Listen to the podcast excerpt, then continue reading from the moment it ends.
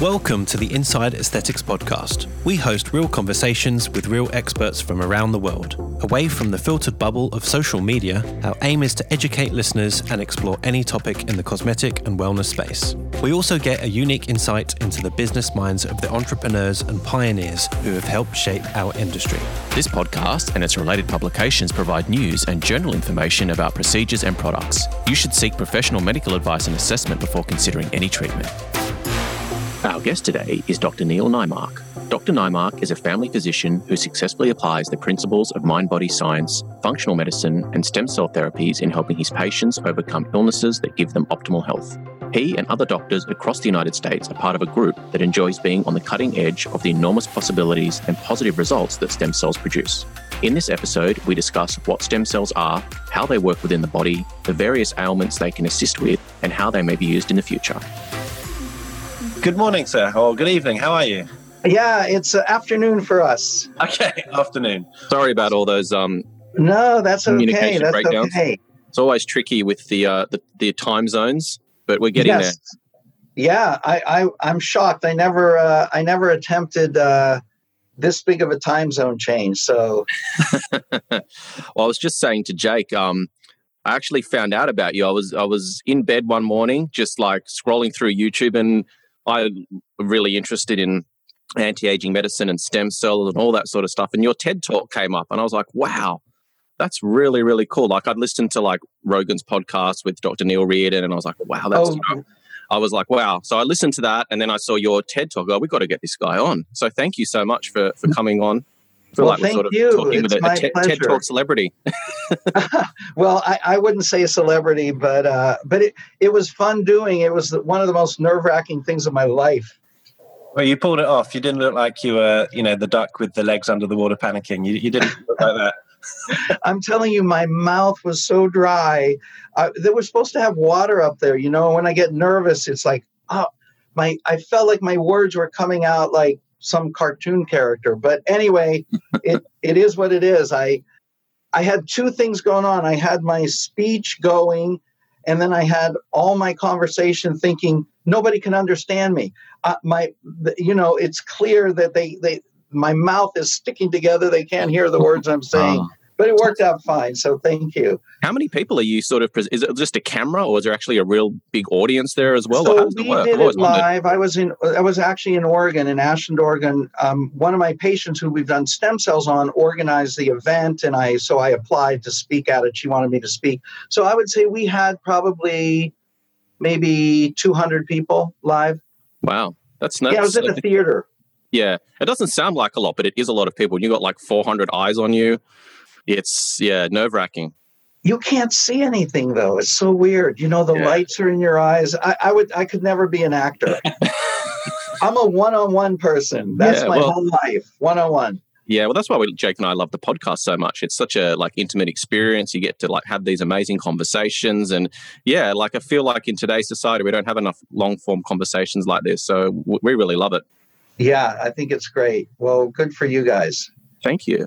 So, So- um, sorry, I guess maybe just oh, sorry, go on, Jake. No, I was going to say it might be nice to start with, uh, like, you know, what your background, what you do, how you sort of fell into this sort of field of medicine and so on. Because, you know, when we were sort of trying to find a guest to come and talk about this stuff, we were like, how do we even find these people? Like, you know, it's not like you've got stem cell doctors just knocking around uh, every city or every, you know, we, we just racked our brain and then David eventually stumbled across you. So maybe just fill us in on on the story. Sure. So, you know, I've been doing medicine a long time, traditional medicine. I got my medical, I graduated from medical school back in 81 from Ohio State University. I've always been interested in kind of, I guess you would call it preventive medicine, holistic health, um, lifestyle medicine. And then I went and finished my residency in family medicine. And then I was doing traditional practice for 20 years. And I, in 2005, I switched over to concierge medicine. And did you, did you guys have What's that? No, concierge can you explain that? So concierge medicine here anyway is basically you it's a membership practice. So patients actually pay an annual fee above and beyond their insurance costs to see you. And what my end of the agreement is, is I limit the practice to 250, 300 patients. So we have time to really go into depth with people, spend spend an hour, an hour and a half on a visit if we need to. And that's what gave me the time to kind of explore functional medicine. Then I got my uh, I got certified in functional medicine, which is really the new preventive medicine. So it looks at all the biochemistry, the systems approach. So functional medicine is really we don't focus so much on a disease state. So, for example, we may say a patient with a migraine headache, if you have 10 patients with migraine headache, you have 10 different diseases, right? Mm-hmm. So, functional medicine looks at what's the cause. In one, it may be hormones. In two, it may be a, a wheat or a gluten allergy. In the third one, maybe it's emotional stress or depression.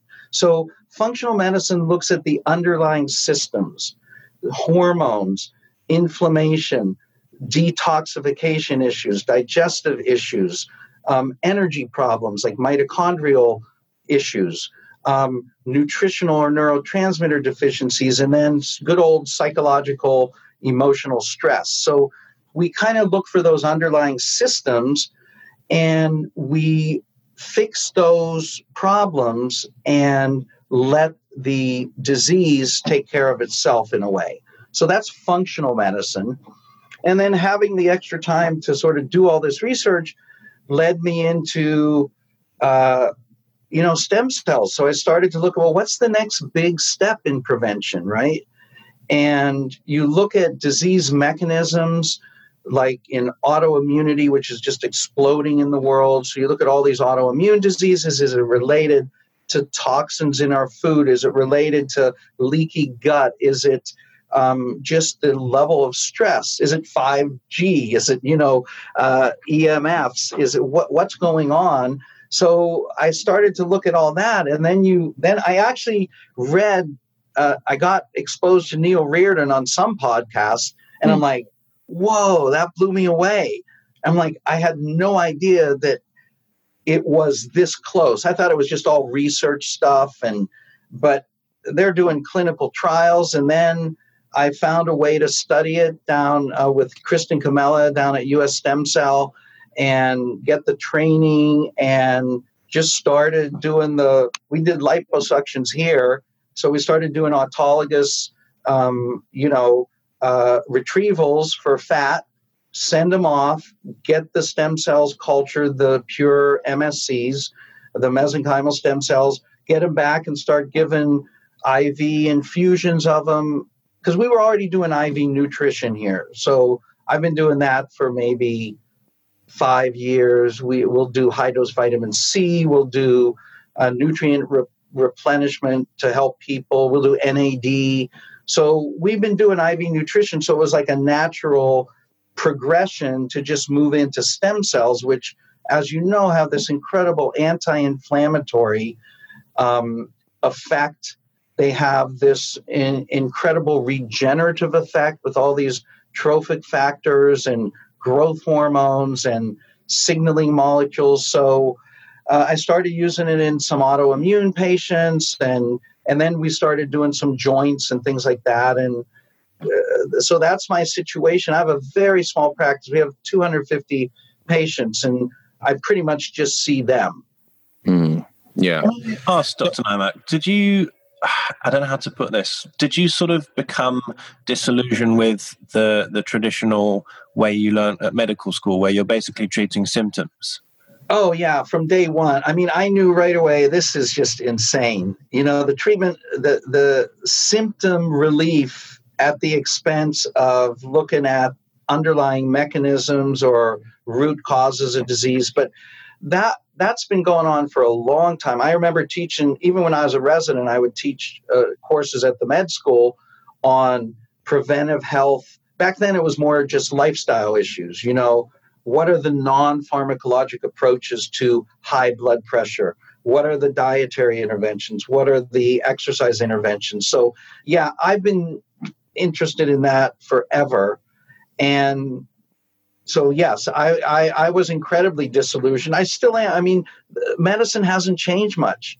Mm. The overwhelming majority of doctors are still just treating symptoms. I mean, look at uh, PPIs. Look at proton pump inhibitors like, you know, Prilosec or Nexium for heartburn. So no nobody talks about the underlying causes. We just can control the symptoms, and I understand the appeal. It works quickly, it works well, but it slows protein digestion. It stops acid production, so you don't begin that protein digestion as well. You don't get rid of microorganisms and toxins as well, because you need that acidic environment to um, begin the digestive process. So we're still treating, we're still mostly a sickness care model, at least here in this country. I don't know about you guys. Yeah. I think we're pretty similar. Australia, in, in a lot of ways, is you know the mindset's quite similar. Obviously, we're different, but I think that there's more similarities than there are differences. But it's crazy that we still think like that. I mean, it's like driving down the road every every day and hitting the same nail and getting out and replacing your tire. Like, why don't you just get rid of the nail off the road rather than repairing it all the time? It's a bit of a crude analogy, but it just came to me while we were having this discussion. What what do you think is driving this? I mean, obviously, when you get into um, medicine, become a doctor or a nurse or some allied healthcare professional, you're doing it to help people. So why why is there this sort of dog, dogma where people are so, um, I guess, adverse to looking at these new ways to treat people and looking at things in a preventative way? It seems that like you know, if you, if you sort of venture down this road, you're almost labelled, you know, like a bit of a quack, or you know, you're you're sort of going against the grain. What what do you think's driving that? Right. So I think uh, the knowledge base, first of all. So when functional medicine came around, that really changed everything because suddenly you had a discipline in medicine that was universal. And functional medicine became this kind of, it's kind of like the math, what math is to science, right?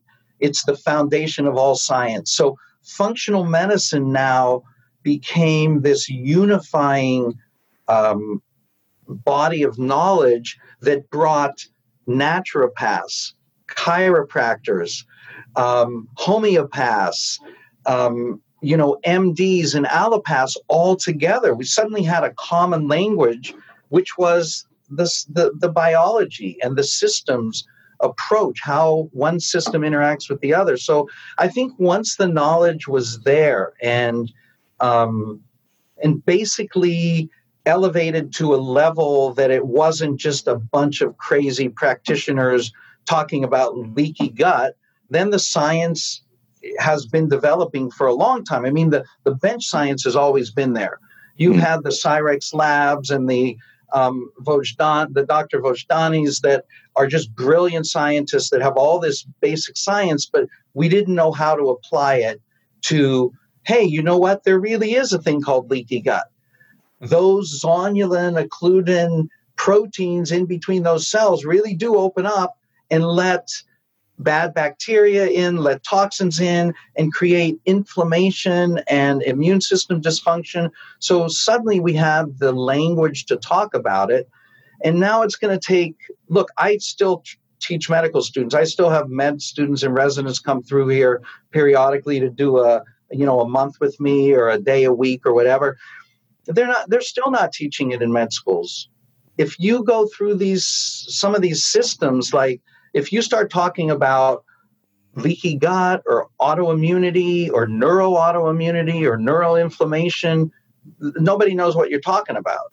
Yeah. Mm-hmm so my wife's a naturopath, and wonderful. She's kind of been exposed to functional medicine through working with integrative uh, doctors, etc. And I think functional medicine's much bigger in the states. It's a bit more developed.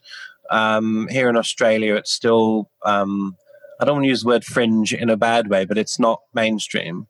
Um, and so you get a lot of doctors who you know they order a, a, a whole array of functional medical blood tests and hormones and all these things. And if you gave that to me, who you know, I went to medical school and graduated 2007, I don't know what these tests are. I right. have no idea because they're they're looking at stuff that we didn't learn in medical school. Um, very biochemical, and you know, um, it'd be hard to interpret it for for a normal doctor. And so that's I think where the discord comes because you know traditional doctors would see this as a bit wacky, a bit weird because they don't know what it is. But yeah, it's, it's hard to sort of balance the argument, I guess. Yeah, and it's scary because you got to go back and relearn that chemistry. You got to learn the you know Krebs cycle all over again. you, got to you just got to go back to the basics. But then you start to see how these systems tie together, and you start to really help people. Like, look, I I co-authored a book about 20 years ago with a GI doc that I was one of my residency teachers. Great gastroenterologist, William Salt and it was called IBS. It was it was on irritable bowel syndrome. And 20 years ago, we couldn't measure antibodies against zonulin or actin or LPS lipopolysaccharides that are what we now use as a very scientific way to see is there permeability in that intestinal wall and is it leading to inflammatory problems so even 20 years ago when we wrote a book it's like completely out of date. I mean, we had no idea about. I mean, we knew about probiotics, but not not to the level that the microbiome has risen today. So we're just getting started, and it takes 15. It's going to take a whole nother generation to make it mainstream. Yeah, and, and then there'll be a whole nother area that's way ahead of that. That yeah, that's just that's science, right? Yeah, and I don't want to get um, sort of too political on this, but do you think that there's a pushback from, I guess, interested parties who perhaps would uh, make more money selling pills um, than looking at trying to, you know, cure cure a disease from a from a proactive perspective and and get rid of the actual cause rather than treating the symptom? Do you, do you think that sort of stuff's at play too, to sort of try and stifle this this progression for in the in the to, to make more money? I, I do. I, I don't think I mean, I don't think it's intentionally um, built that way, but so many people become dependent on the system as it exists that it's like when carburetors were, were abolished, right? A, a whole nother industry has to come out. I mean, when CD players, you know, I mean, I grew up with tape, right? like not even cassette tape, reels of tape to make recordings. And then it went to, you know, cassette tapes, and then it went to CDs, and then it went digital. I mean, there are a lot of um, elements of the medical system that are built around these technologies that just no longer uh, serve us. But yeah, so I do think the money plays a part. I, am not conspiratorial. I don't really think that um, well, I, I, take that back. There may be there are certain segments that are uh, maliciously doing it. Yeah. I do think that's true, and this yeah. is a big problem with stem cells. Mm. To me, I mean, I, I, didn't get into it in the TED talk because you know you're limited to 17 minutes, and but this is a this is very disruptive as a technology. So you look at a, a hip replacement that's going to be a minimum of fifty to hundred thousand dollars here in the U.S. by the time you get pre-op, operative, surgeon fees, anesthesia fees, and rehab and physical therapy. And then you look at a stem cell injection that may run, you know, eight to eight thousand on on average, right? And you can prevent a, a, a large number of hip replacements from being done or surgeries. They're going to fight that. The industry to be orthopedic, surgical supplies, hospitals, they're going to just do everything they can to sort of demonize the stem cell um, knowledge base and say, oh, it's not there yet, it's experimental, it's crazy, nothing, you can't grow back cartilage. So, you know, there's always resistance every yeah. step of, of progress progress in medicine. I guess it's a little bit like um, the autonomous car argument, where everyone who's in a driving job says, "No, no, no," because if that happens, we won't have a job. So, you know, th- there's progress, and then and then there's uh, deliberate reasons to stop that progress. That's right. There's going to be resistance to the progress, but but in the end, st- stem cells will be mainstream. Yeah. I mean, as will functional medicine. You you you know, systems that are entrenched in the um, orthodoxy can only last so long. I mean, mm-hmm. w- when when you can prevent people from getting a total knee replacement or a total hip replacement, especially if you catch it at the early stages, like a stage two or stage three, you know, arthritis instead of stage four, you're you're going to prevent a lot of people from needing these things, and and these are the elderly population that are most at risk for complications. So I, I don't think you can prevent the progress. It's going to come one way or another. Yeah. yeah, it's gonna it's gonna get to a point where it'll be undeniable and, right. and, and progress will happen. Um, I was listening to um, Dr. David Sinclair, who's actually um, pretty sure he's an Australian doctor. He was on um, done a lot of sort of uh, he's been quite busy getting his message out there recently in, in, in various podcasts and so on. And he was talking about the concept of treating aging as a disease rather than just something that we accept as a function of living. What, what are your thoughts on that? Do you, do you think that's where we need to go? Um, I'm like I'm I, am not um, one. I'm not into the sort of longevity or aging as a disease. I'm I'm a very practical guy. I'm a simple man. I'm the son of a farmer from Ohio. It's hmm. like I'm I believe in cycles. I believe that you know age gracefully, but I I don't think we're gonna. I think we could do things to extend life and extend functionality. And we should do everything we can to, what does they call it, rectangularize the curve. So it's not a long, slow decline at the end. And it's just like, I'm doing good, I'm doing good, and boom, I'm gone. You know. That's still a good life to me. So, yeah. Um, yeah. What are they saying? The the the life in your years, not the years of your life. I like it. Yes, I got that right. Yeah, something something like that. I know what you're saying. I remember um, this is when I was a medical student. This is a bit random. It's just popped into my head. We were doing um, neuroscience, and they told us about they got these little worm things. I can't remember what species they were, and you know they had a lifespan of I don't know ten days or something stupid.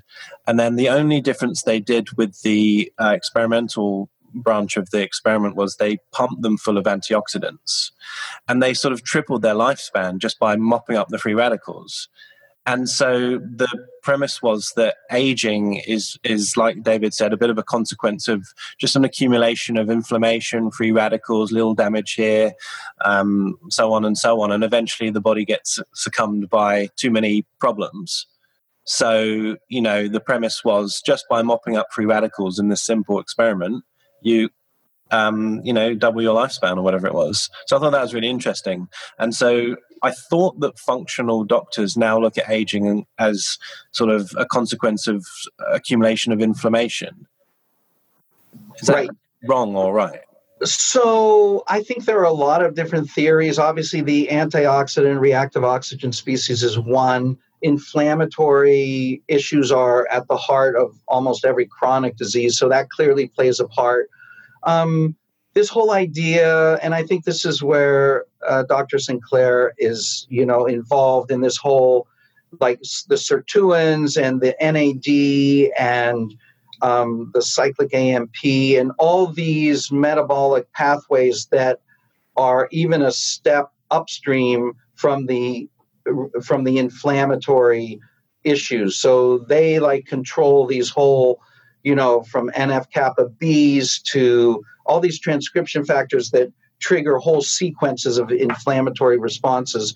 So I think that, you know, we should do everything we can. And yeah, that's definitely an area where we're looking at. But I also think I'm a big mindset person. I, am like, you know, I, I, I I wrote a book called the the Science of Positive Thinking about three or four years ago, and I just put all the things I've learned into that. But I'm always been big on how do thoughts, how do feelings, how do attitudes, how do emotions affect our physical health, affect our stem cells.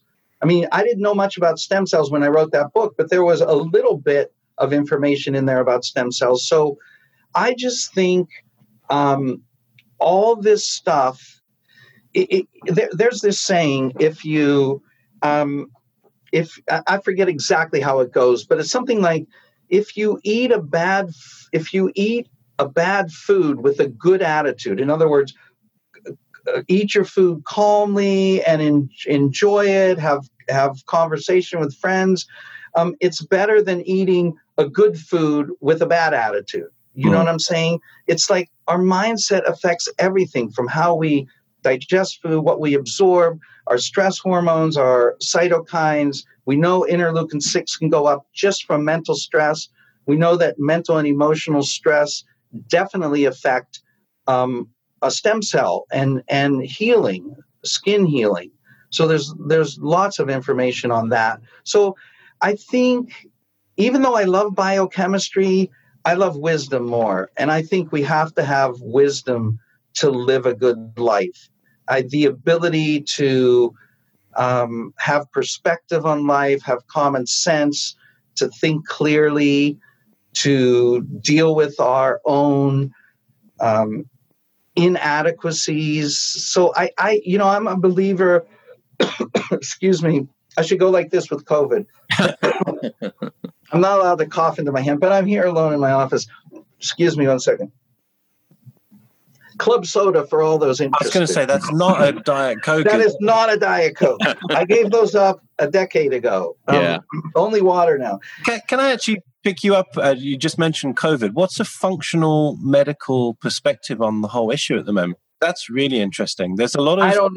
It, it's too political. It's too political here. I can tell you what I I am a giant believer. Early symptoms hydroxychloroquine, zinc, Zithromax, quercetin if you want. So all hydro- hydroxychloroquine is just a, a zinc ionophore. It opens up the ion channel in the cell, lets the zinc come in, which stops the RNA polymerase, limits viral replication. So um, you could say take um, quercetin, zinc, vitamin D would be more of the functional medicine approach without the allopathic medicine. Mm-hmm. Yeah. We'll just put a little disclaimer in there. Um, uh, everyone should uh, check to get their advice from from their own individual doctor. This is just for information. This is not a prescription for anyone to go and take. Oh it. yeah, yeah, for sure yeah. not. I mean, I'm just saying what I would yeah. do, and I would evaluate every. I mean, most people we don't even treat. Yeah. If they're positive, uh, you know, if they're not having many symptoms and whatever, we don't get into it. But uh, th- there are things that are very effective in the early stage. And um, Dr. Harvey Risch, Yale epidemiologist, wrote a brilliant sort of summary that was published in the American Journal of Epidemiology on this. And you should go to that paper. It summarizes all the treatment yeah. that is effective without the politics. Yeah. politics seem to get in the way of everything. Yeah. Now, um, to get down to, I guess, the, the topic at hand, we sort of alluded to it a little bit in, in the preamble, which was fantastic, which is uh, stem cells. So um, I can't believe anyone listening to this wouldn't know what stem cells are, but just, I guess, to give everyone the benefit of the doubt and to, we all sort of start with a base level of knowledge. Could you maybe just explain to us, you know, what are stem cells? Um, where do they come from? What are we using them for? Just a little, you know, 101. So everyone's sort of starting with a base level of knowledge. Sure. So stem cells, you know, are these sort of primitive um, cells that are mas- mainly start in the bone marrow and then pass to all the other tissues of the body. So you can look at um, hematopoietic stem cells, which are still in the bone marrow. So people will do bone marrow aspirations to get those. The MSC, which is the main stem cell that's involved in most um, stem cell products today, are the mesenchymal stem cells. These are perivascular cells. They're cells that wrap themselves around capillary beds and they sort of keep their finger on the pulse of what's going on in the bloodstream, in the local circulation. And then, of course, there are embryonic stem cells. So um, embryonic are just used for research purposes. So embryonic stem cells are taken at about, if I'm correct, I don't know, eight to 15 days of, of a developing embryo. They're very early on in the embryonic stage and they're pluripotent. They can they can develop into any other kind of cell in the body. Mm-hmm. Whereas an MSC is multipotent. A, a mesenchymal stem cell can become a fat cell, it can become a cartilage cell, it can become a, a bone cell, tendon. It, it has limited uh, uh, abilities to differentiate. But what you need to remember is that that's tissue engineering. When you take a, an MSC and you put it in a petri dish in the lab, when you change the um, the nutritional environment of that cell, you can cause it to transform into a bone cell. You could cause it to go into a, a, a, a tendon cell. You could cause it to be um, a fat cell, but you can't turn it into a brain cell, mm-hmm. right? I mean, there's a limited amount of tissue engineering that you can do, but an embryonic cell you can turn into any other kind of cell. And we do it by changing the environmental media that those stem cells are, are grown in. The interesting thing is that in the human body, when we inject stem cells, MSCs, into a joint, they do not um, turn into other cells. There was this early understanding that we thought, oh, we put them in, and these cells we're putting in will become a bone cell if a bone cell's needed, or a cartilage cell, or a ligament cell, or a synovial cell. They don't. um, because every tissue system in the body has a tissue specific stem cell. Those are called progenitor cells. So you have a bone progenitor cell. You may you may have a kidney progenitor cell, a bladder progenitor cell. So when we put MSCs into a bad knee, for example, then those will stimulate and wake up the progenitor cells, the tissue specific bone cells, ligament cells that have been damaged. They wake up the existing progenitor cells, and those create new bone cells. So a progenitor cell, a bone progenitor cell, can only create a new bone cell. I right? They're tissue specific. And I'll summarize what you said nicely. Yeah. The, the MSC is like the, orca- the the conductor of the orchestra. Correct. Where'd you get that from? from your video, yeah. yes. Well, um, that's an original idea. I mean, I, I was trying to think of how is this whole repair process orchestrated. So I just did it as an orchestra. So they're the conductor of the tissue repair. They will send signaling molecules, uh, which are um, some people know as exosomes, but there's more than exosomes. But the MSC will send signaling molecules. What they actually do, they get into an area of the body if you inject them into an injured tendon in the elbow, they will get in there. They attach to the blood vessels because these MSCs are perivascular, they live around blood vessels, and then they have sensors. They will actually collect data, collect information, and they read what's going on. Where's the inflammation coming from? What are the local white cells telling it? What are the damaged tissues telling it? They will read that information and then they will produce these signaling molecules or exosomes that then will go out and orchestrate the repair. So if and it'll tell maybe a new lig- a, a damaged ligament cell to create new healthy ligamentous tissue or new hmm. skin mm. tissue. Yeah. But here's the thing if you take an MSC and you put it in a damaged liver, it will create very different signaling molecules than if you put that same MSC in a damaged knee. They're intelligent, they are sensors, they're um, uh, I forget what Arnold Caplan, he's the guy who actually named the MSC and he wants to change it from mesenchymal stem cell to medicinal signaling cell because mm. they produce signaling molecules. They don't um, differentiate into other tissues, but these signaling molecules are um, they're intelligent. The MSCs are sort of mini drugstores, but they make the right drug based on the information they read. Yeah. So that's that's their brilliance. All you have to do is put them in the right area, and they are your healing system. Mm-hmm. Can I wheel you back? How, how, did you get involved with with this, and what what were the first things that you guys played around with? Just a simple example. That's a good question. I think the very first patient I did, um, we did it more for inflammatory reasons. She has a very rare genetic disease with um, which leaves her susceptible to can- multiple cancers. Hmm. So she wanted to try this as she doesn't have any existing cancer now. I, um, stem cells are not going to be a treatment for cancer, right?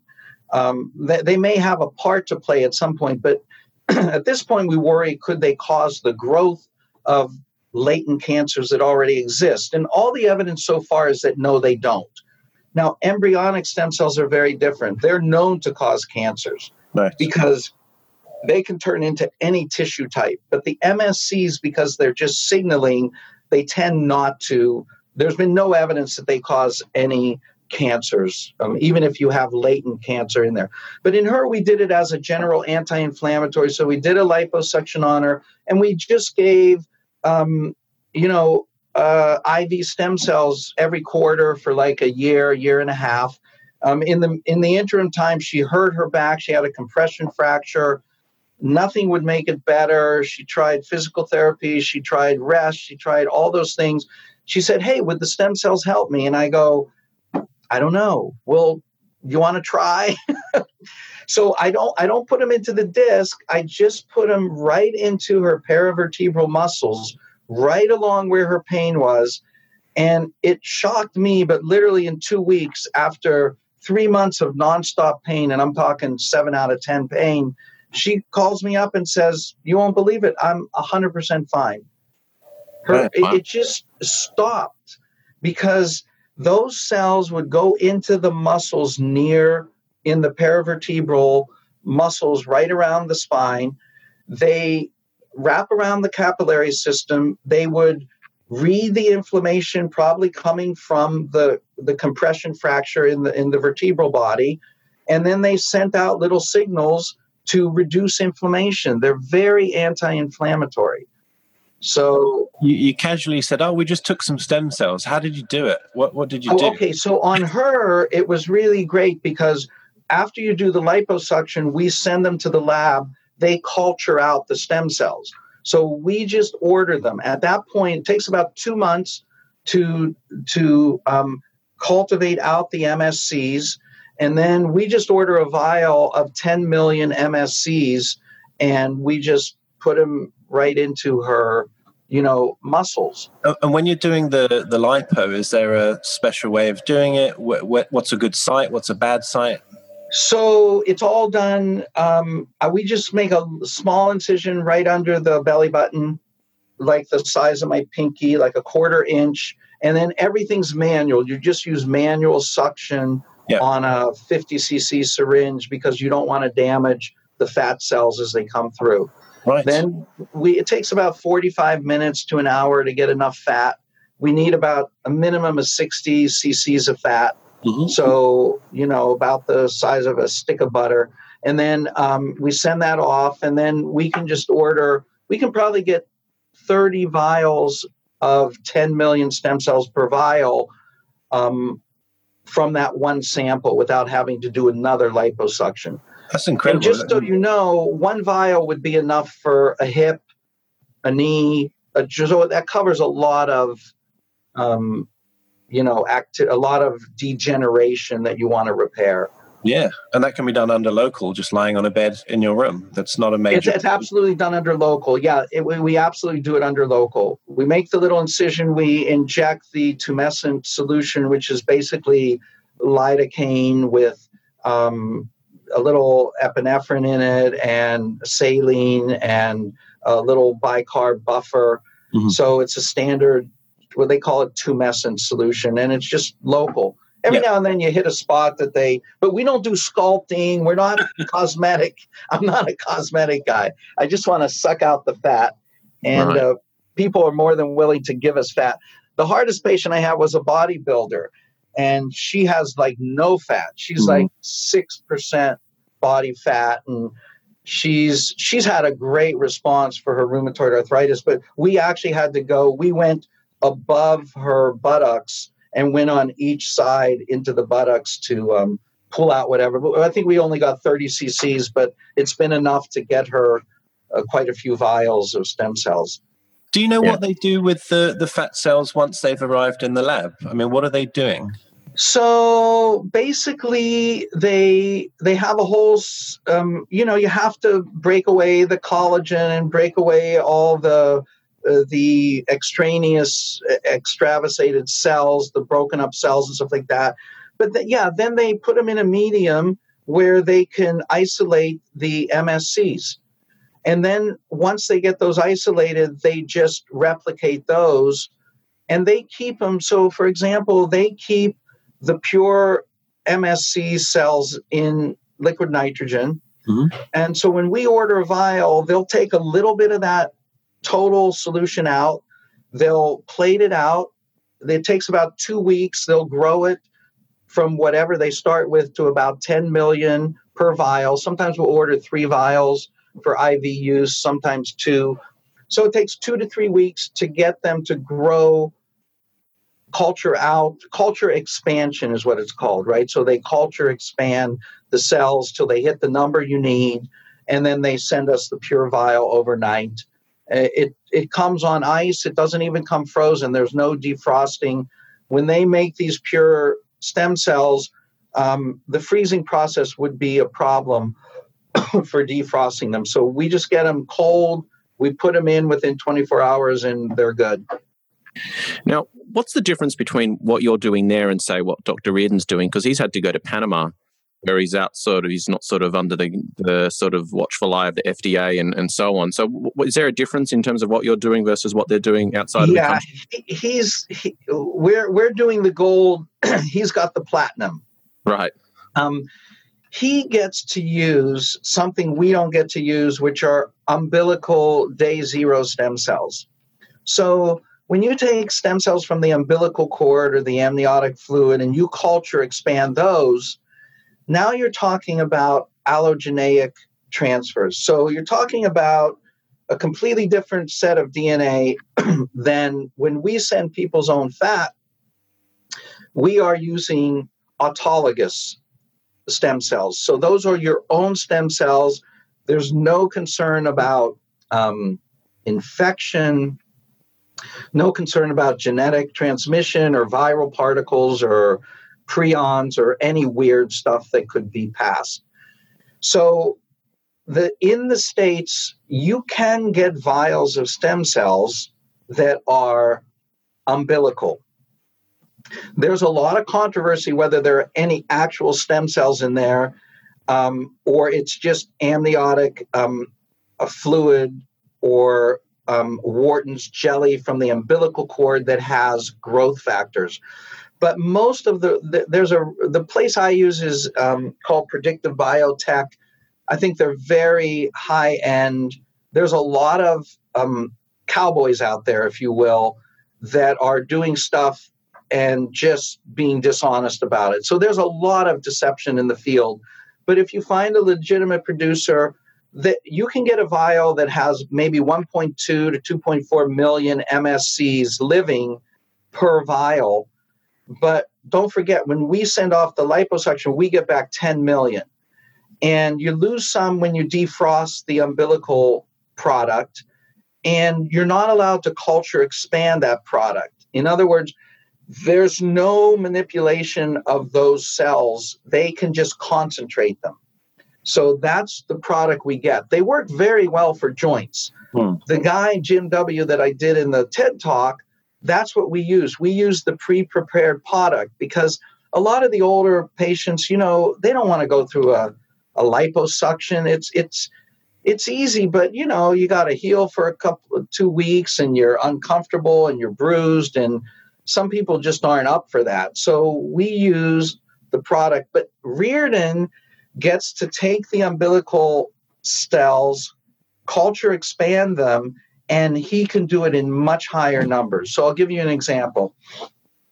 If you go down to Dr. Riordan, who I think is brilliant and an um, amazing scientist and healer, and if you have rheumatoid arthritis, because my rheumatoid arthritis bodybuilder patient um, looked at Panama, so we got all the information.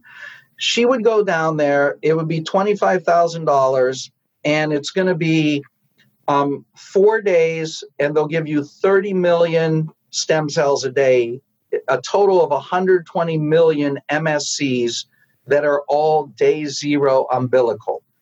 So because they don't, they didn't want to go to Panama, we did the liposuction on her, and we'll give two or three vials. I think she's had so usually at any given time, um, I'll give uh, two, let's say two vials. That's 20 million MSCs intravenously. And we'll try and do that like every three months for the first year to see if they have a good response.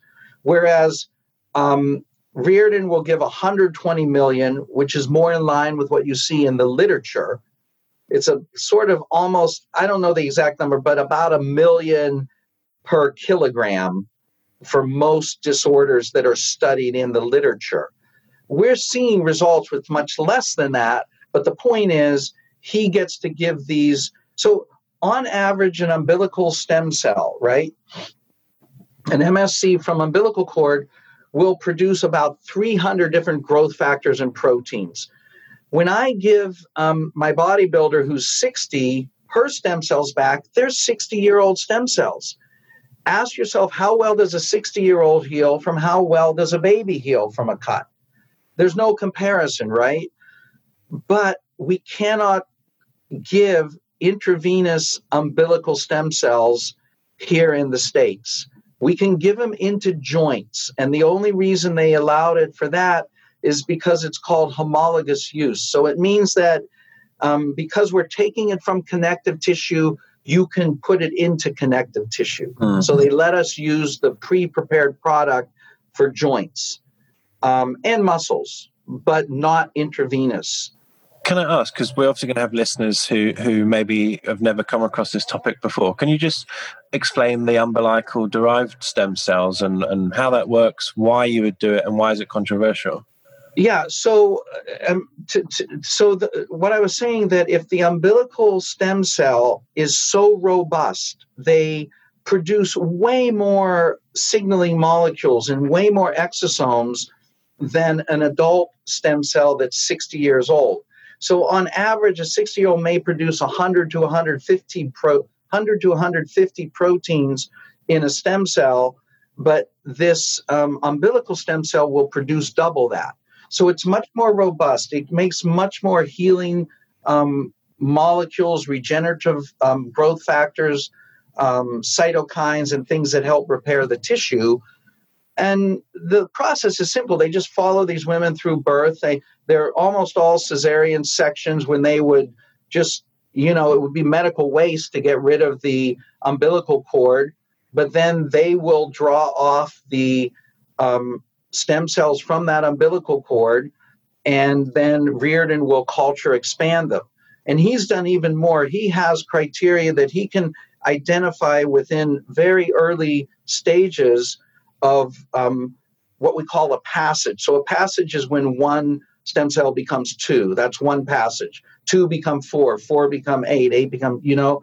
So he can identify very early certain receptors on those cells that tell him whether that particular donor is going to be a, a, a really robust stem cell or not. And then he only uses the ones that he's identified certain factors that he knows will make really great stem cell, um, you know, product. So, so, to put that kind of explicitly, and and how does it work logistically? Someone has a baby, and the umbilical cord would normally go in the trash because you know you don't need yes, it anymore. the umbilical cord would normally go in the trash. They may get some umbilical blood to save for you know genetic, um, you know, freezing it or whatever.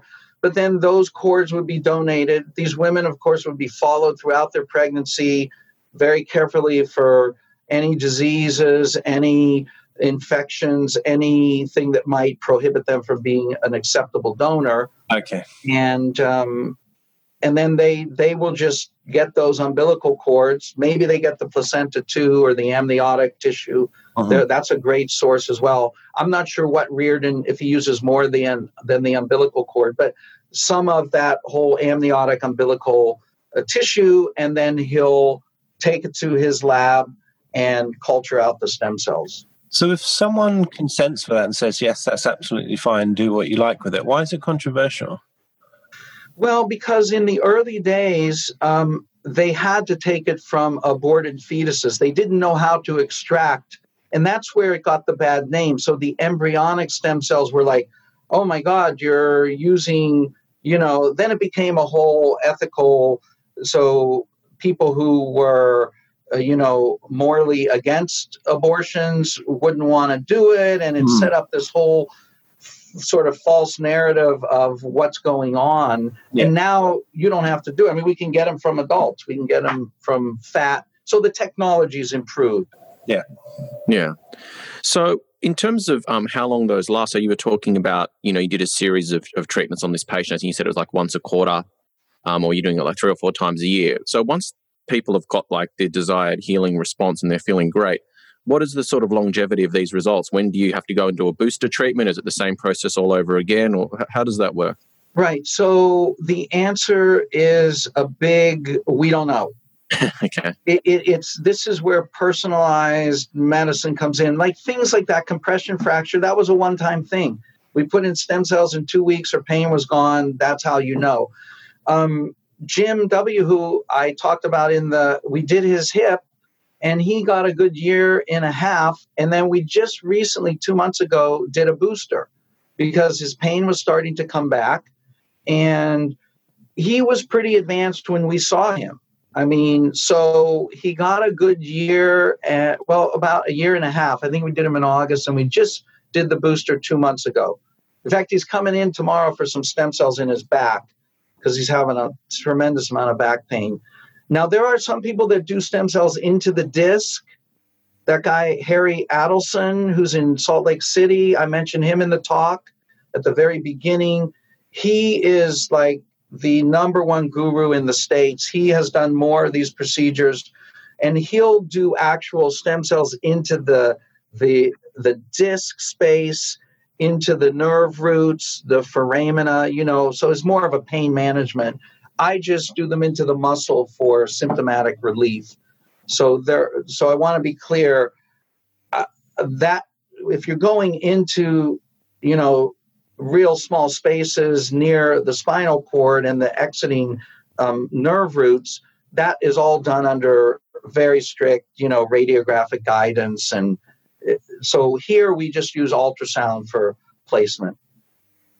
Can I ask, um, do your colleagues who maybe aren't functional doctors, how do they view all of this? Do they kind of see it as a bit wacky still, um, or uh, experimental? Uh, yeah, I think they all see stem cells as um, con artists. Stem cell doctors are as con artists, maybe. I don't know.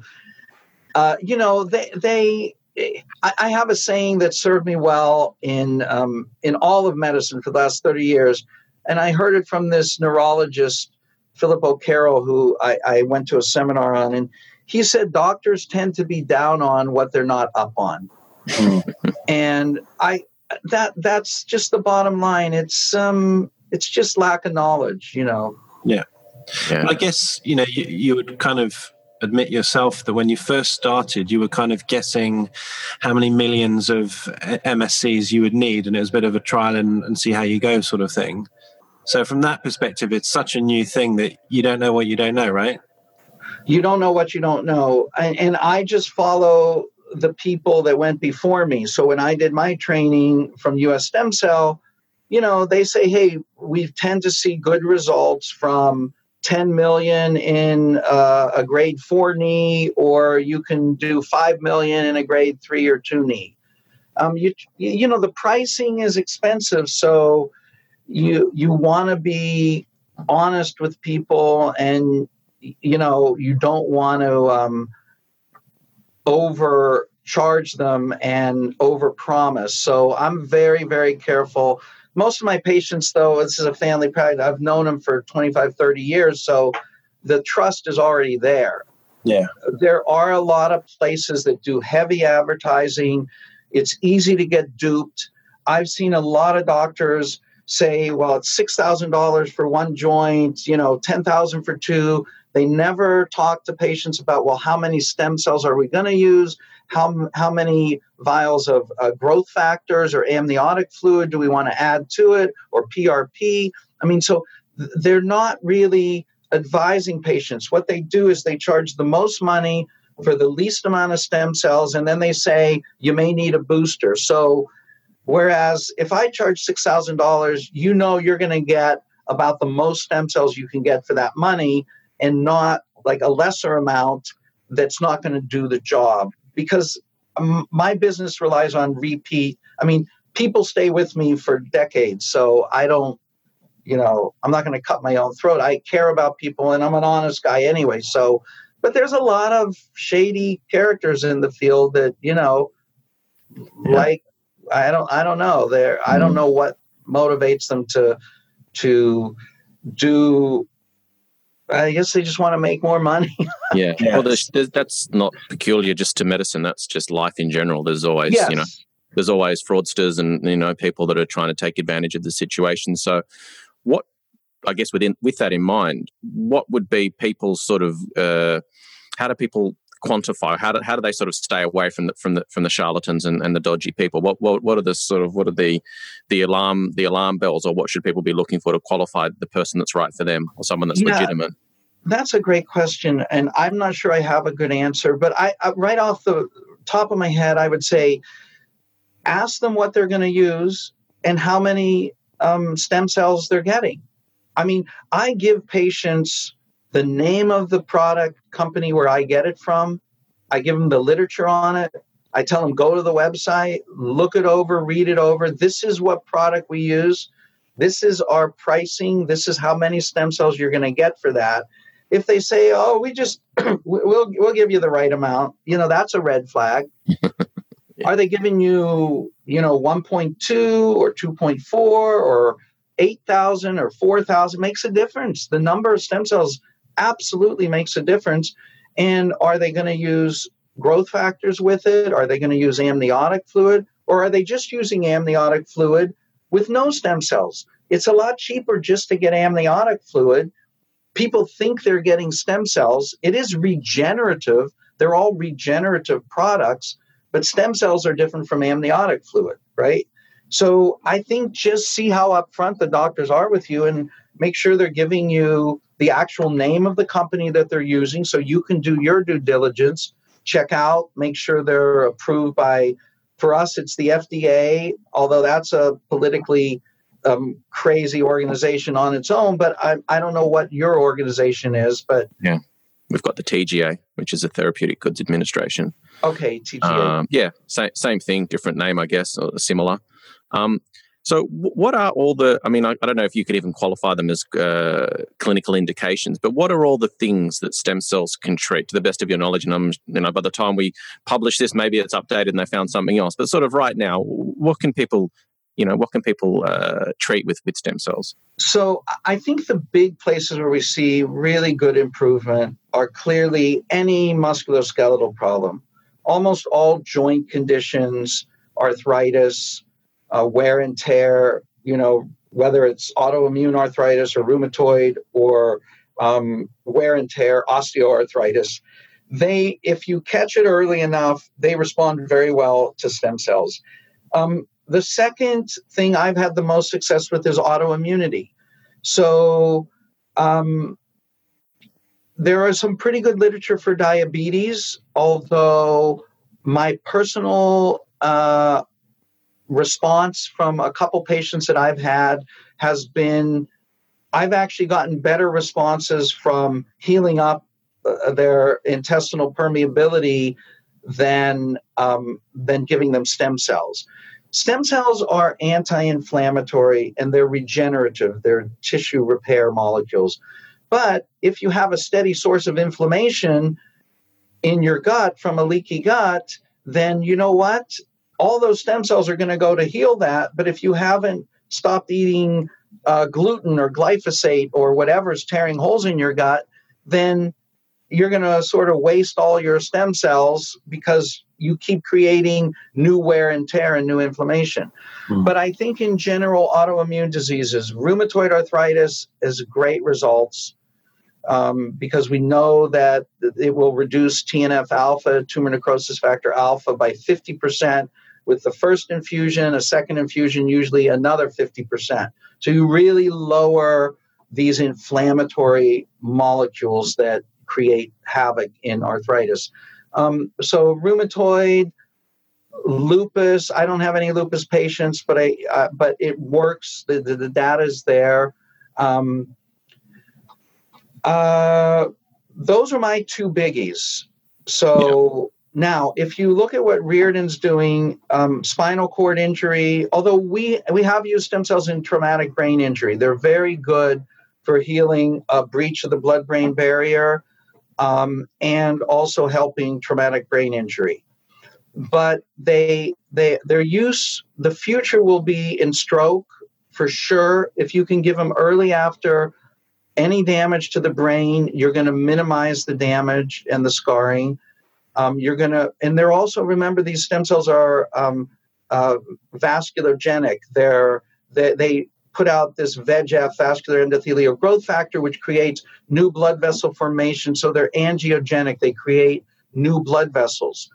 In the talk, I showed um, the um, foot ulcers in diabetics. So when you look at peripheral arterial disease and non healing ulcers, they're great in that. It, it's phenomenal results. So things that would have led to an amputation can be treated because you get new blood vessel growth that increases blood flow to the extremity. Um, but stroke, traumatic brain injury, for sure they'll be used in heart attacks. They'll minimize scarring. There's some places looking at actually injecting them into the muscle, um, but they'll find new ways to do that. Um, there's uh, Riordan's had really good results with autism, which is remarkable.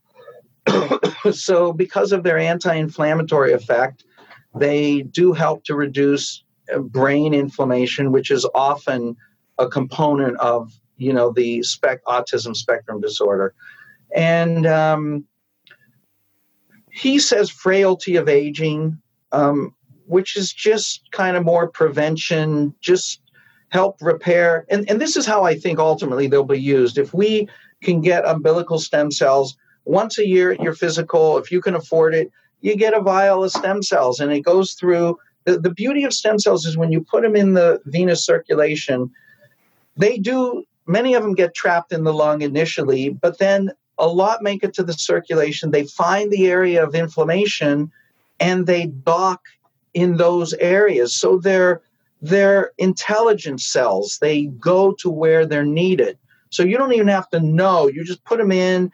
They go to the areas that need the most repair, and you know you wake up a little less achy or a little more uh, flexible or whatever.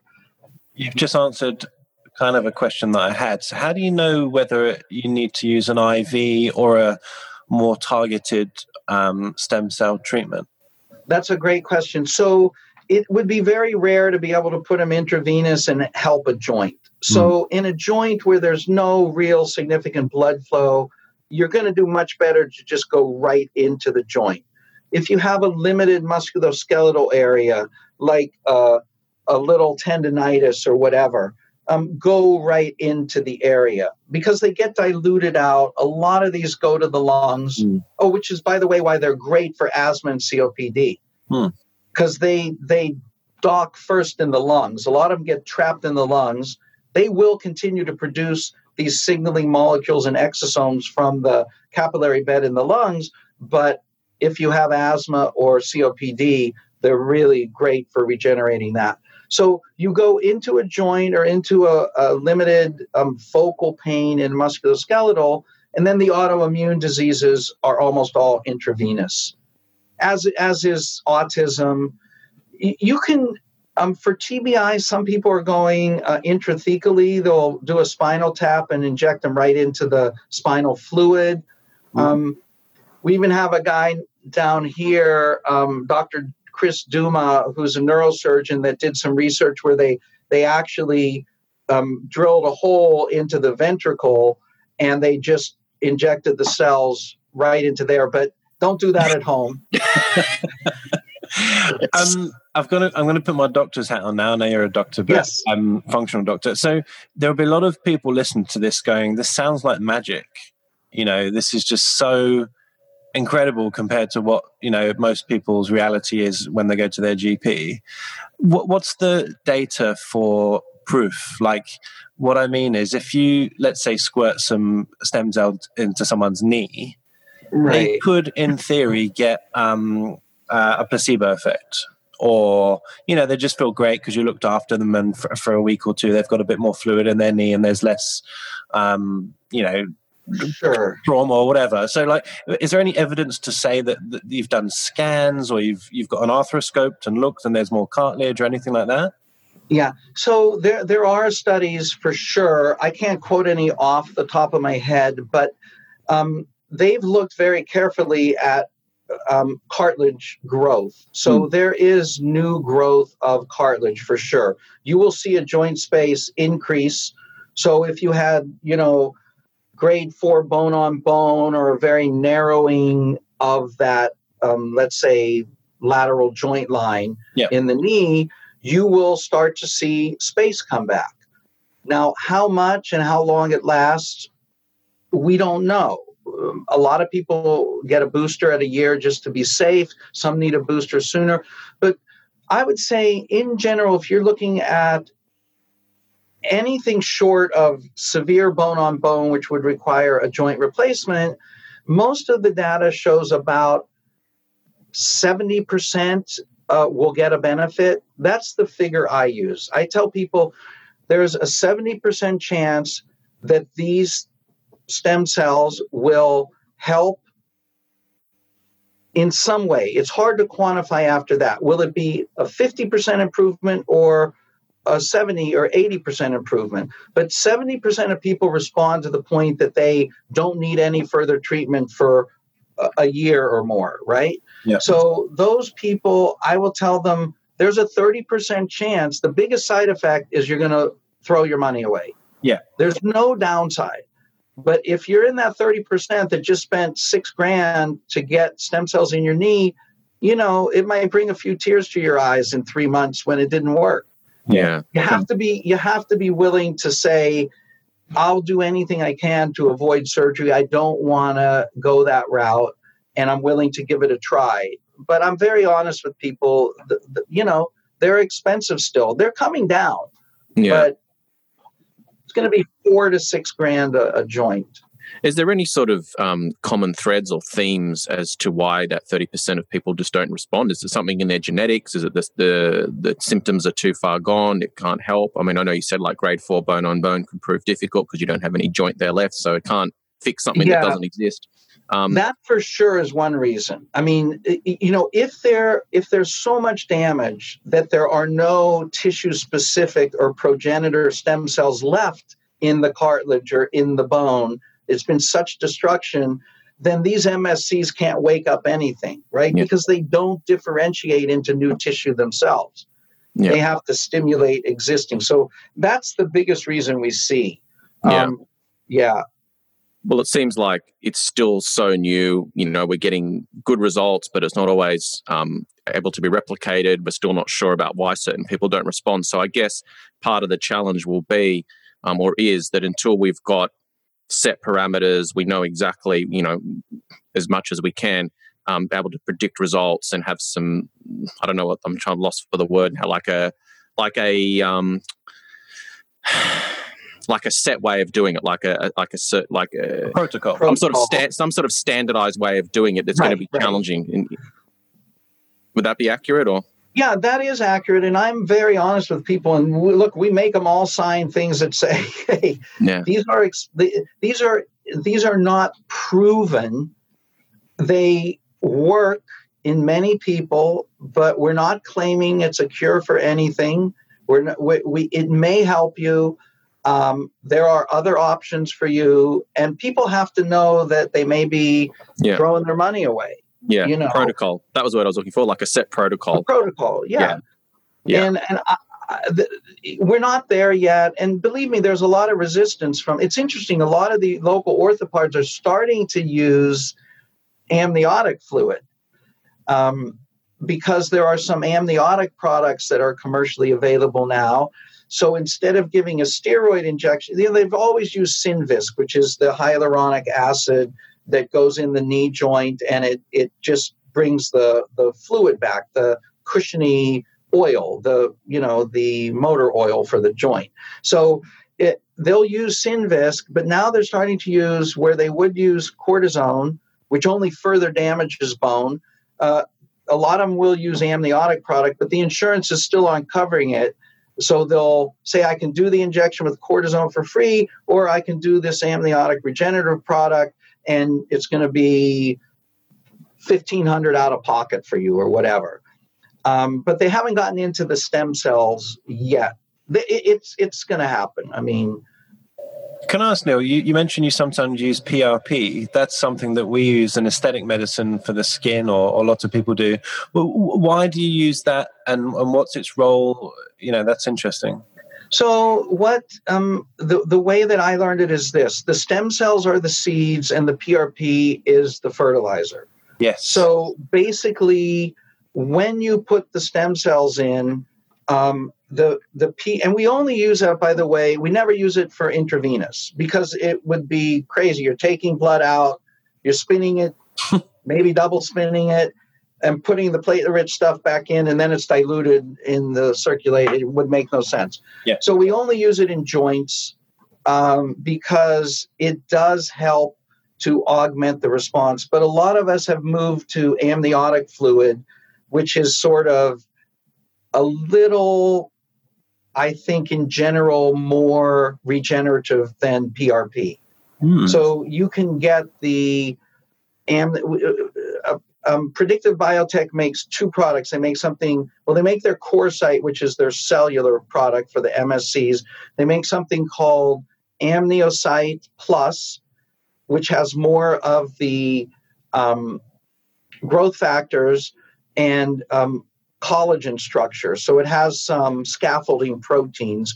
And then they make an amniocyte plane, which is just regenerative, sort of like amniotic fluid, but full of regenerative growth factors and stuff. Those both take the place in my practice of PRP because I, I, I just don't have to spin anything down and I don't have to draw the blood and um, it's a little more expensive for sure, but you know.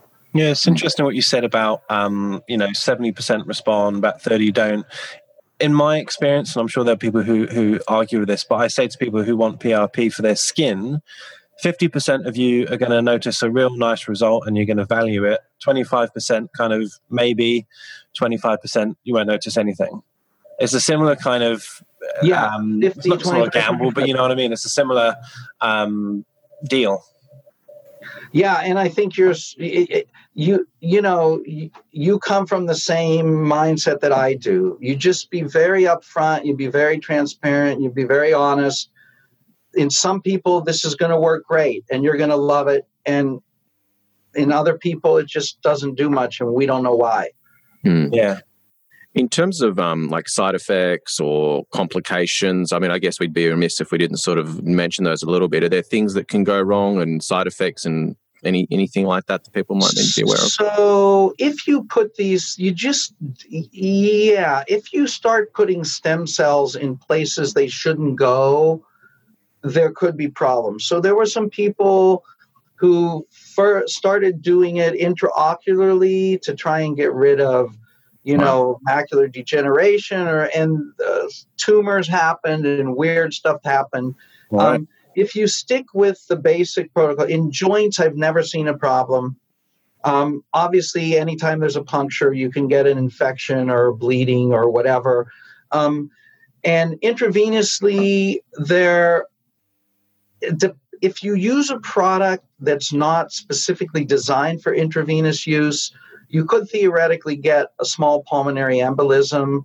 That sometimes happens. Some of the protein structures in there are too big and they might block off a little arteriole in the lungs. So that's why we never, these products that Predictive makes, you put them in a joint or a soft tissue, they don't go into an intravenous. So even though we can get umbilical cells for joints, we can't put them intravenously and there aren't enough in there. I don't. I don't think you know eight million. Even if you got four vials and and you were four point eight to nine point six million MSCs, it's not going to be enough to to do the trick. Mm. Mm. Neil, I know that you said you're not a cosmetic guy, but can you think of any particular future uses of stem cells, for example, for hair loss? That's that's like. Oh yeah, I'm sure for hair loss they're great. I I've I have done PRP on my stepson. He had some hair loss, and we had a great result, and did that little you know needling afterwards. And I just did it because he went to a guy, and they were charging him like I don't know six hundred dollars a treatment, which isn't bad he said, "Hey, can you do this? Can you get the PRP?" Um, and since you know I'm his dad, uh, you know it's it's free. So, but we had a great result. It was great. Uh, stem cells would probably work fairly good in hair. I think there are obviously a lot of cosmetic surgeons that are mixing fat, and there's a lot of just stem cells in the fat tissue for facial volumization, yeah. and whatever.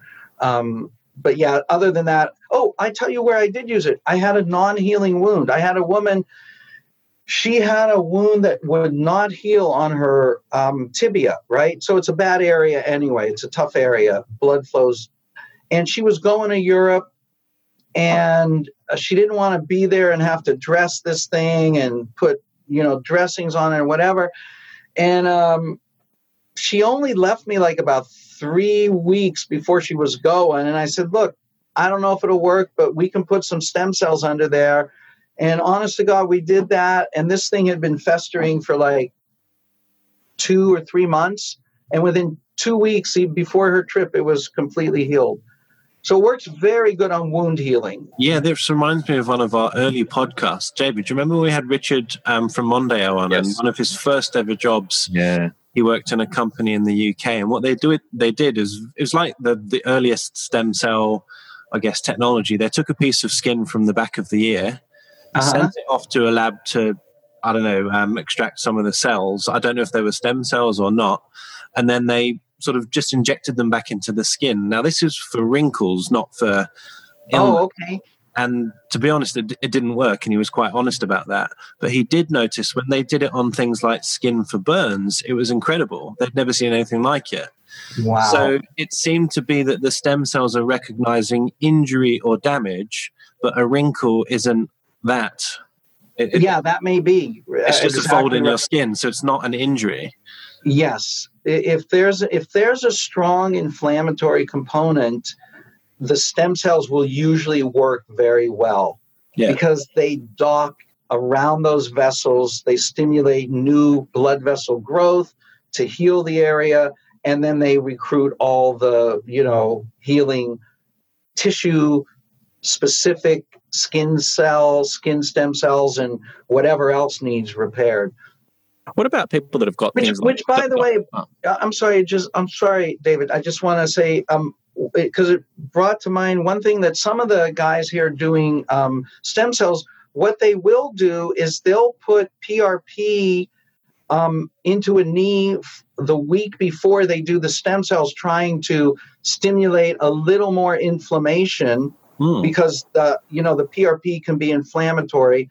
And then, um, and then they'll do the stem cells after that because we know stem cells work better in areas where there's a lot of inflammation. It just kind of stimulates them to do their thing better. You should just get them to jump up and down for a minute before you inject it in.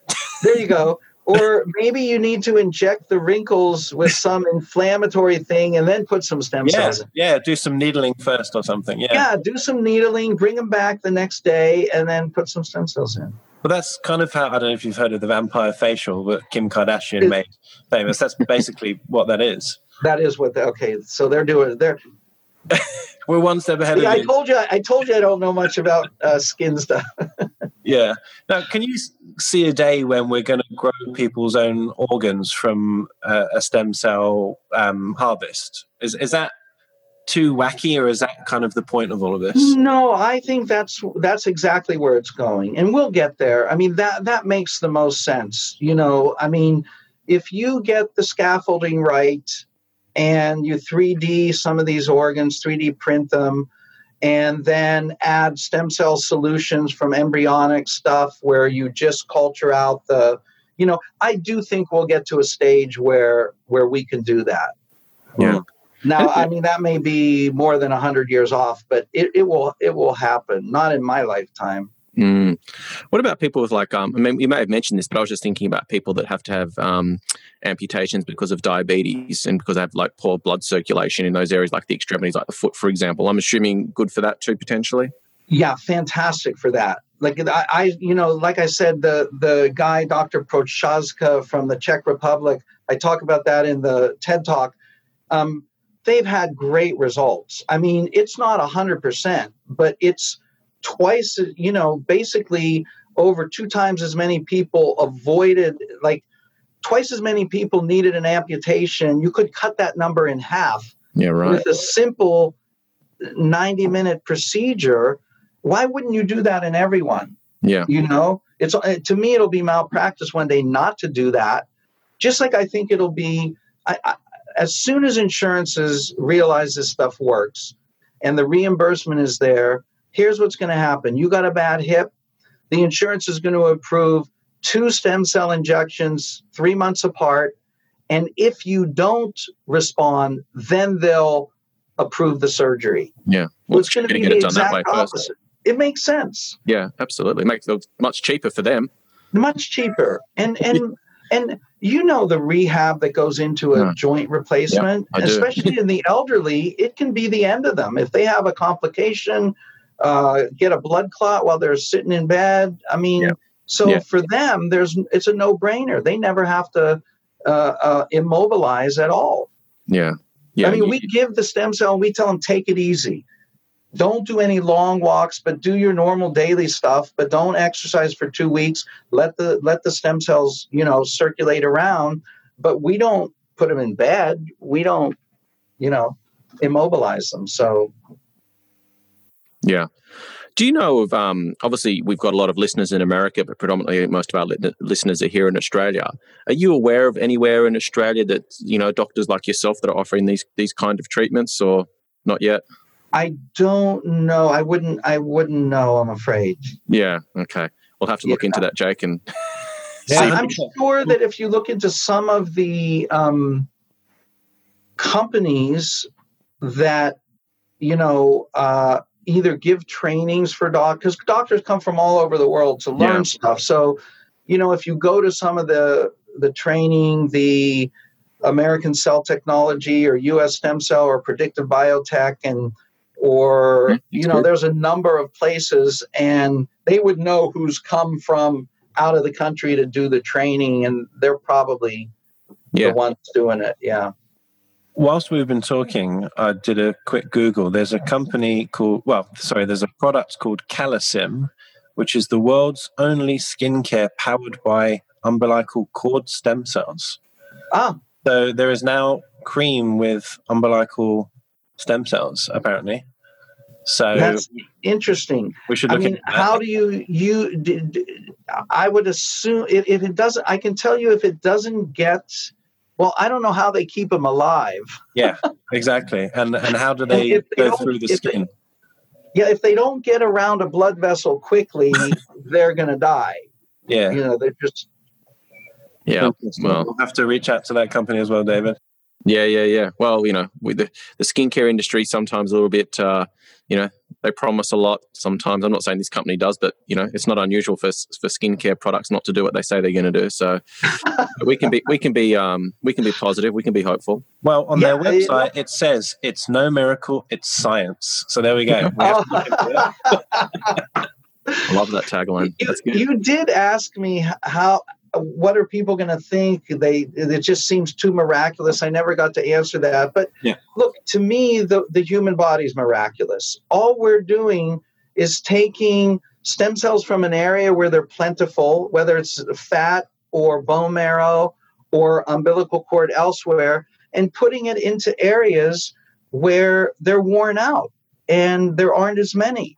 And if we can do that, the, the healing system in the human body is what's miraculous. So the stem cells are just a transplant of that healing system from one area where it works well to another area where it needs some help. So to me, it makes sense. Yes, absolutely. Well, I feel like we could talk for hours and hours because it's such a, a, fascinating topic, and I've you know been fascinated by it for such a long time. So it's been so fantastic to have you on and share all of your knowledge. You uh, know, Jake and I really, really appreciate it, and I'm sure our listeners are going to love it as well. And we may have to get you back on at some stage for a for a follow up chat as we sort oh, of things you. things progress. But thank you so much for your time. It's been a pleasure. Thank you for making it so easy. Yeah, thank you. And again, yeah, sorry for those. That- flow going, so it was nice. Yeah, awesome. absolutely. Do you have anything else you wanted to ask, Jake, before I sort of? Uh, no. I mean, how do people get in touch with you yes. If they if they've got a question or they want to fly to America and do something to their knee, what, what, how does it all work? So, look, um, my um, website is um, MD medical doctor mdpersonal.com and they can just uh, i'm doc drn at mdpersonal.com is my email. Um, if you have any questions you can send me an email. You can go to the website and see you know there basically again i i just treat my i got my little tribe here and that's my family. So we welcome new people in. Um, but uh, yeah, I'm not looking for I'm not looking for any business. Yeah, are you on social media as well? I'm assumingly not. You're sort of. I am not on. Okay. I I'm. I, I, I didn't get. Uh, I tried to tag Neil on, Instagram story. It didn't work. I couldn't find him. Well, yeah. Um, well, the, the way I found out about you was that TED Talk. So anyone that wants to watch your fantastic 17 minute presentation can, I guess, just Google TED Talk and Dr. Neil Neimark yeah, that'll do it. Cells, and they'll find you. That's a great yeah, they'll find me for sure. Thank you. I M A R K Neimark. N E I M A R K. Yes. Perfect. Well, thank you so much for your time again. I'm sure we'll catch up in a year and, and you'll be growing ears on, on mice and all that kind of stuff. good. Listen, guys, thanks so much. I really appreciate it and good luck with everything you're doing. Thank awesome. you. Good luck and stay safe. All right. Thank Take you, mate. Thank Bye. you. Bye bye. For our latest news, upcoming guests, and episode topics, follow us on Instagram at inside underscore aesthetics. During the week before every recording, look out for our Instagram stories as we'll give you the opportunity to submit your questions to our guests and get a shout out. You can also DM us for any other information, suggestions, or guest requests.